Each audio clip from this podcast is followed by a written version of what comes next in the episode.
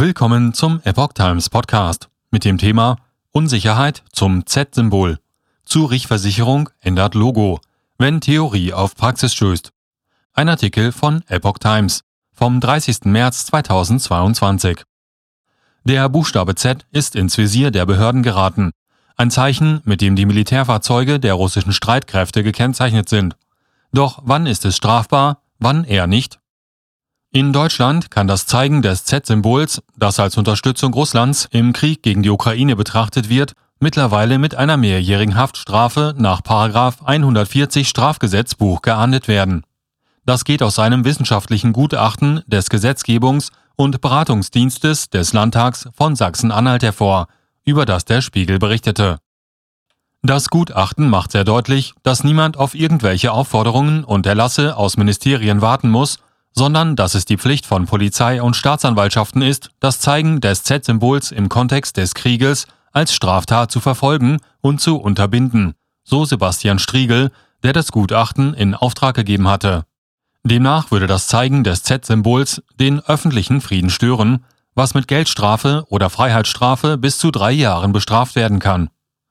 Was in der Theorie noch logisch klingt, dürfte in der praktischen Handhabe schwierig werden, heißt es in einem RBB-Bericht.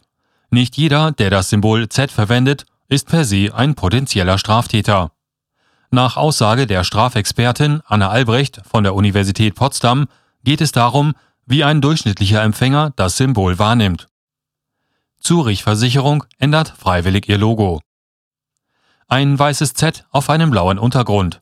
Logo des Schweizer Versicherungskonzerns Zurich Insurance Group wird vorläufig von der Bildfläche verschwinden. Wir entfernen vorübergehend die Verwendung des Buchstabens Z aus sozialen Kanälen, wo er isoliert erscheint und missverstanden werden könnte, heißt es laut NTV seitens des Konzerns. Statt dem Einzelbuchstaben steht nun das Wort Zurich in dem blauen Kreis. Für Albrecht ist klar, dass das nicht notwendig gewesen wäre. Der Kontext zwischen dem langjährigen bekannten Logo und dem Krieg in der Ukraine fehle. Auch ein kleines Z am Auto bedeutet noch lange keine strafbare Handlung.